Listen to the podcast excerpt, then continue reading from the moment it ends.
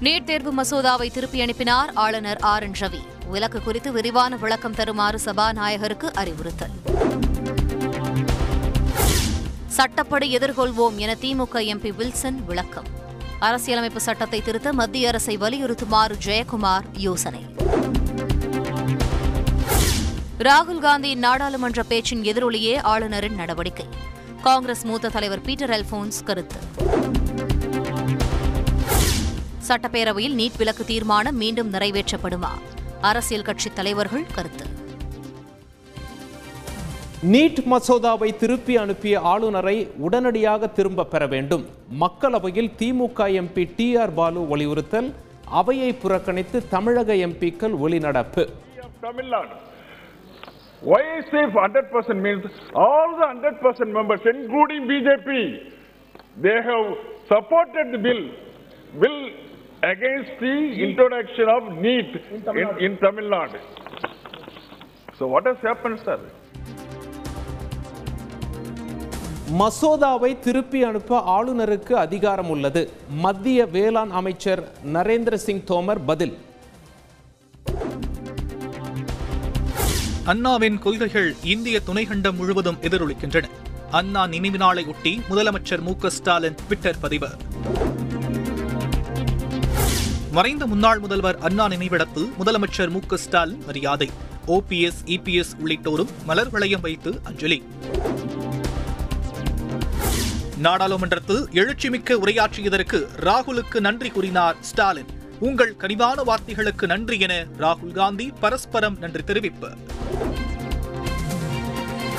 தன்னை தமிழர் என கூறியுள்ள ராகுல் காந்திக்கு முகாந்திரம் இல்லை.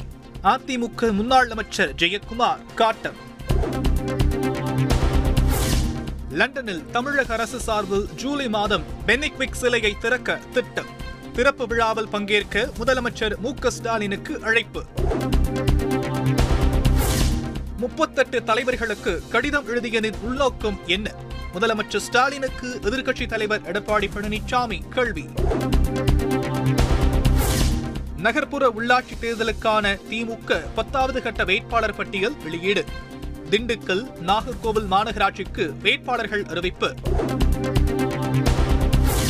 சென்னையில் கடந்த ஏழு நாட்களில் ஒரு கோடியே முப்பத்தோரு லட்சம் ரூபாய் மதிப்புள்ள பொருட்கள் பறிமுதல்.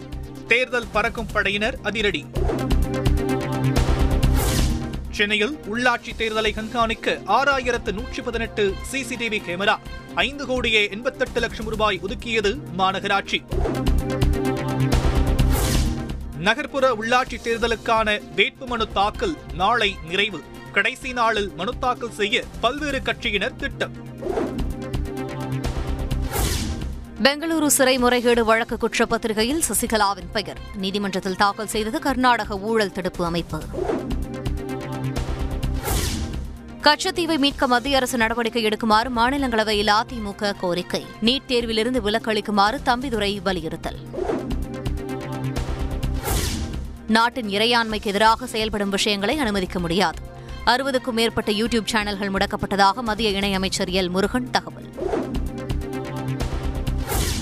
இருபத்தி இரண்டு அணுமின் நிலையங்களில் ஆறாயிரத்தி எழுநூற்றி எண்பது மெகாவாட் மின்சாரம் உற்பத்தி. நாடாளுமன்றத்தில் மத்திய அரசு தகவல். கோவில் நிலங்களில் உள்ள ஆக்கிரமிப்புகளை அகற்ற எடுத்த நடவடிக்கை என்ன? இரண்டு வாரங்களில் அறநிலையத்துறை அறிக்கை தாக்கல் செய்ய சென்னை உயர்நீதிமன்றம் உத்தரவு.